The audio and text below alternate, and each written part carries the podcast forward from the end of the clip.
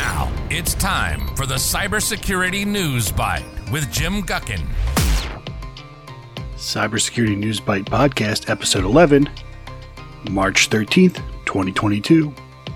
Hackers abuse Mitel devices to amplify DDoS attacks. Critical bugs could let attackers remotely hack UPS devices. 16 new high severity UEFI firmware flaws discovered in HP devices, and Sharkbot banking malware spreading via fake Android app.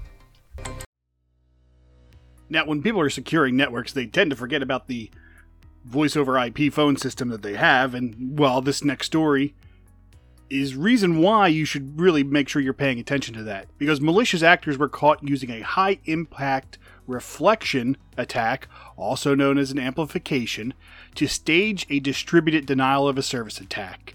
Uh, the attack lasted up to 14 hours and had a record breaking amplification ratio of 4 billion 294 million 967,000 296 to 1. Uh, that re- roughly leads to about 53 million packets per second. And this attack was first detected back on February 18th, 2022. The vulnerability was discovered as part of Mitel's MiCollab platform. Now, it's also called the TP240 phone home vulnerability. It is listed as CVE 2022 26143, and it weaponizes a driver of the system called TP240 DVR, which is the TP240 driver. It is designed to listen for commands on UDP port 1000, or 10074. And it isn't really meant to be exposed to the internet. Um, but its exposure to the internet is what ultimately allows this attack to be abused. And it all starts by using a debugging command. This, this, this, is, this is the genius of this vulnerability. Because it's not something that's malicious outside of it, it's actually a debugging command built into it. And the debugging command is called Start Blast. This command does not place real telephone calls, rather, it simulates a blast of phone calls in order to test your system. So, you know, as someone who is, you know, the voice over IP administrator, you want to make sure your network's strong enough, or you're, net, or you're the network guy, you want to make sure the traffic flows there. This is what you would use to test that. But for each test call that is made, two UDP packets are emitted in response to the issuer of the command. So for one packet, you get two back. And this is how this amplification attack really works because you're sending one, you get two back, and you keep doing that enough where it becomes really a problem. So, in general, DDoS reflection attacks typically involves spoofing the IP address of your victim, such as a DNS, an NTP, or a CLDAP server, and it, and you pretend to be, you know, your victim. Uh, and now, in such a manner that you do the spoofing, so that re- replies are sent to the the uh, malicious actor versus where they should legitimately being set, and this causes that service to be unavailable. But in this particular attack, uh, the vector differs from most UDP reflection or amplification attacks in that the exposed system can be abused to launch a sustained DDoS attack up to 14 hours in duration, meaning that a single spoofed attack initiation packet results in that, that, that amplification. So, in this one, I pretend to be some business I dislike. And I send that packet for a test. The system gets it, it amplifies it back to me, and, you know, pretty much causes me to have a denial of service on whatever service I'm trying to do, websites, stuff like that. Now, on the good side of this, Mitel has released a software update that disables the public access to the test feature while describing the issue as an access control vulnerability that could be exploited to obtain sensitive information. So, obviously, this was never meant to be there. It was something that was there. Mitel uh, probably forgot to put some kind of username and password in front of it, and that caused what it was. Uh, they Mitel also said the collateral impact of the TP240 reflection attacks is potentially significant for organizations with internet exposed Mitel, MiCollab, and MiVoice Business Express collaboration systems that are abused as DDoS reflectors. And they also said this may include partial or full interruption of voice communications through these systems, as well as additional service disruptions due to transit capacity, consumption uh, state, and table exhaustion of network address translations, stateful firewalls, and so forth. So, what that means is while the attack is being used against someone else, your systems can get overflooded because it's creating so much traffic and it's spoofing so much traffic that you could see impact, even if you're not the direct target of it, which could cause your phone system not to work properly. And this is one of those things that people have to think about as we moved into a digital realm where you don't have your your plain old telephone systems anymore.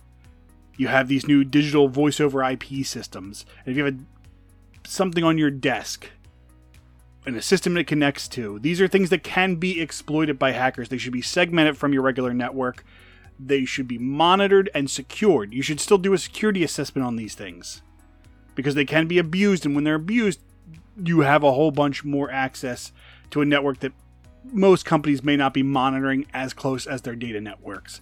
So, this is something you have to take in, into account when you have a voice over IP system, but it should always be a different network segment than your data, and you should always still be monitoring it for suspicious traffic. Now, if you use APC smart UPS devices, then you need to pay attention to this story because there are critical bugs that could let attackers remotely hack and possibly cause some damage to smart UPS devices made by APC. So, there are three high impact security vulnerabilities that have been disclosed in the APC smart UPS devices. These have collectively been called TLStorm they are well if, if, they're if they're exploited they allow a so if you successfully exploit them you can turn the device into a weapon pretty much uh, you, you can cause damage to the ups itself or other assets that are connected through the ups because you're controlling the, the flow of power so the vulnerabilities in in this are called are, are tracked as CVE 2022 22805, which has a CVSS score of 9, which is a TLS buffer overflow. CVE 2022 22806, which is TLS authentication bypass. And CVE 2022 0715, which has a CVSS score of 8.9, which is unassigned firmware upgrade that can be updated over the network. So, this was all found out by the security company Armis, which said by using our remote code execution vulnerability, we were able to bypass the software protection and let the current spike periods run over and over until the DC link capacitor heated up to around 150 degrees Celsius, which is 300 degrees Fahrenheit, which caused the capacitor to burst and brick the UPS in a cloud of electrolyte gas, causing collateral damage to the device. That is scary. So, to break it down for you, if you didn't understand the, the jargon, they pretty much heated the entire device up until it burst, bricking the entire thing, meaning it's no longer useful for anything. And the devices, I'm sure, that are attached to it, well, they now no longer have power. Now, the flaw in the firmware upgrade mechanism could be leveraged to plant malicious code on the UPS device, which attackers can use to gain persistence. Because you wouldn't check there. You check servers, you know, we've talked about now firmware has become a big target for persistence. This is just something you don't think of as a true network device. But they can sit there and gain persistence on it and use it to compromise or gain access to further parts of your network. Now, following the responsible disclosure to the company on October 31st, 2021. Fixes have been re- released as part of their Patch Tuesday update on March 8th, 2022. So if you're hearing this for the first time, please go update your UPS devices, your, your APC smart devices, so that they cannot use this vulnerability against your company, especially if you're a company right now that is in a higher threat level than you usually are due to the things going on around the world. So, really think of this not just as this APC, any device that you have, you should be constantly checking or having a schedule to check for when you need to update these devices. You know, Windows is kind of easy, Linux is kind of easy. There are, you know, you can just go run command, get the updates, redo it whenever. Most people don't think of devices like a UPS as something that they need to be updating, but there is something you should be checking every so often. And I said, and the update for this is not out that long, and I really recommend that you update this. Why it may not be an exactly an attack that they may cover against your organization, it doesn't hurt to have a patched system on your network. And I'm sure there's probably very little downtime based off of it. I don't know. I haven't looked into what the updates for those because I've honestly never even thought about updating those. But I haven't looked at it, so please take a look closely and figure out the best way to update and make sure it fits into your update schedule. But put a little reminder on your calendar to check those kind of devices every so often. Now, if you use HP, you need to be paying attention to this next story because on Tuesday, 16 new high severity vulnerabilities were found in HP products in various implementations of its Unified Extensible Firmware Interface, UEFI firmware, impacting multiple HP enterprise devices. Now, usually I will read you all the different CVSSs, but because there's 16 here, I'm not going to go through them. But just say the CVSS scores range from a 7.5 to 8.8 out of 10 the exploiting these vulnerabilities can le- uh, allow uh, malicious actors to perform privileged code execution in the firmware, which, as we've talked about in the past, is below the operating system.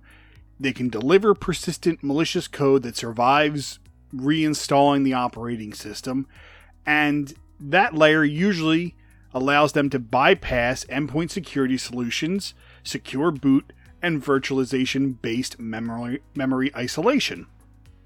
So, what are these um, vulnerabilities? Well, breakdown uh, three of them are in the system management mode callout, the SMM callout, which allows for privilege escalation.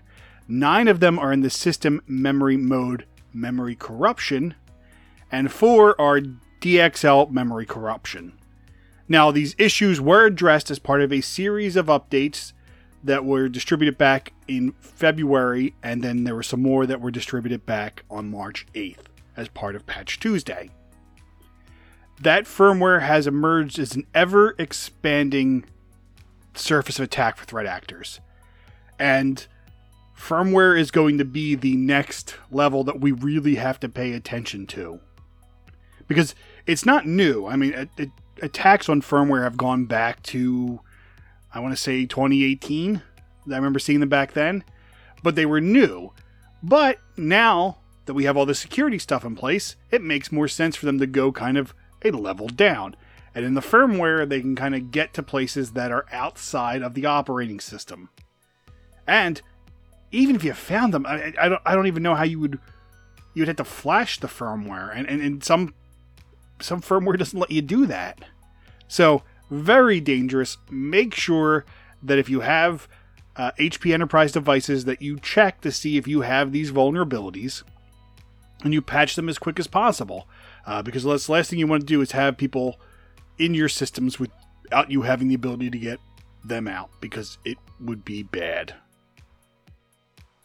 For our final story, the threat actor behind the Android banking Trojan named Sharkbot was found once again sidestepping the Google Play Store security barriers by masquerading the fake downloader as an antivirus application. This, I want to say, congratulations, very genius. Because people tend to like free applications, especially when they are, you know, antivirus. You know, I don't feel like paying for antivirus. I just kind of want on my phone. Something quick that you're going to search. Now, SharkBot is a malware just kind of like the ones you have heard, like TeaBot, FluBot, Oscorp. They're financial Trojans, and their whole shtick is to siphon credentials and initiate money transfers from compromised devices. And also kind of helping them circumvent multi factor authentication mechanisms. Now, it's been around for a couple months since November of 2021, but SharkBot stands apart from its other counterparts like TeaBot and FluBot in its ability to carry out unauthorized transactions via an automatic transfer system. TeaBot, its counterpart, requires a live person to be there to interact with the infected device. SharkBot's ATS is employed to deceive the target bank's fraud detection system by simulating the same sequence that the user would perform, such as button presses, clicks, gestures, all in order to make illicit money transfers. And it doesn't need someone to sit at the other end manually doing all this stuff. Now, the latest version was spotted on Google Play Store on February 28th. A number of dropper apps that also leverage Android's direct reply functionality to propagate itself to other devices, making it the second banking Trojan after FluBot to intercept notifications for wormable attacks. Now, just some of the name versions that are out there so you can check your devices if you have any. Antivirus Super Cleaner, which had about a thousand installs. Atom Cleaner Booster Antivirus, 500 installs. Alpha Antivirus, which had 5,000 installs. And Powerful Cleaner Antivirus, which had 50,000 installs. Now, I should also say SharkBot is also a feature rich uh, malware in the fact that it enables an adversary to inject fraudulent overlays on top of your official banking apps so that it can steal. So it'll make a text box appear on top of it. So when you type your password in, it logs all your keystrokes and then it'll, you know, passes through the website. Now, I would say with this one, the, the overlapping, you have to grant it accessibility permissions to your Android device. But honestly, most people who have Android devices are probably going to say, hey, I need these permissions. You say, absolutely. How many people question the permissions that Android asked them for? But you should. I mean, honestly, you 100% should. But here's why you should really start paying attention to what it is because these are getting trickier. They're getting more devious because this is this is an app. And it's it's it's not just like we've talked about before it's not just antivirus. Any kind of app that you're willing to download without paying attention to flashlights um, calculators I, I, don't know why you would be down a calculator but th- i've seen them. Um, stuff like that is really where the danger is because you're not going to pay attention to it. You're not going to read the reviews. You're not going to care. I mean, some of these I would probably be a little more suspicious, like 500 plus installs. Yeah, that'd kind of be weird. But the 50,000 installs, you're more than willing to look the other way. And that's what they're expecting. So be on the lookout for the SharkBot. Uh, make sure you don't have any of these applications. And if you do, delete them and change your passwords. I honestly take this as a recommendation to always change your passwords and make sure you stay safe. You've been listening to the Cybersecurity News Bite with Jim Guckin. Learn more about our show at cybersecuritynewsbite.com.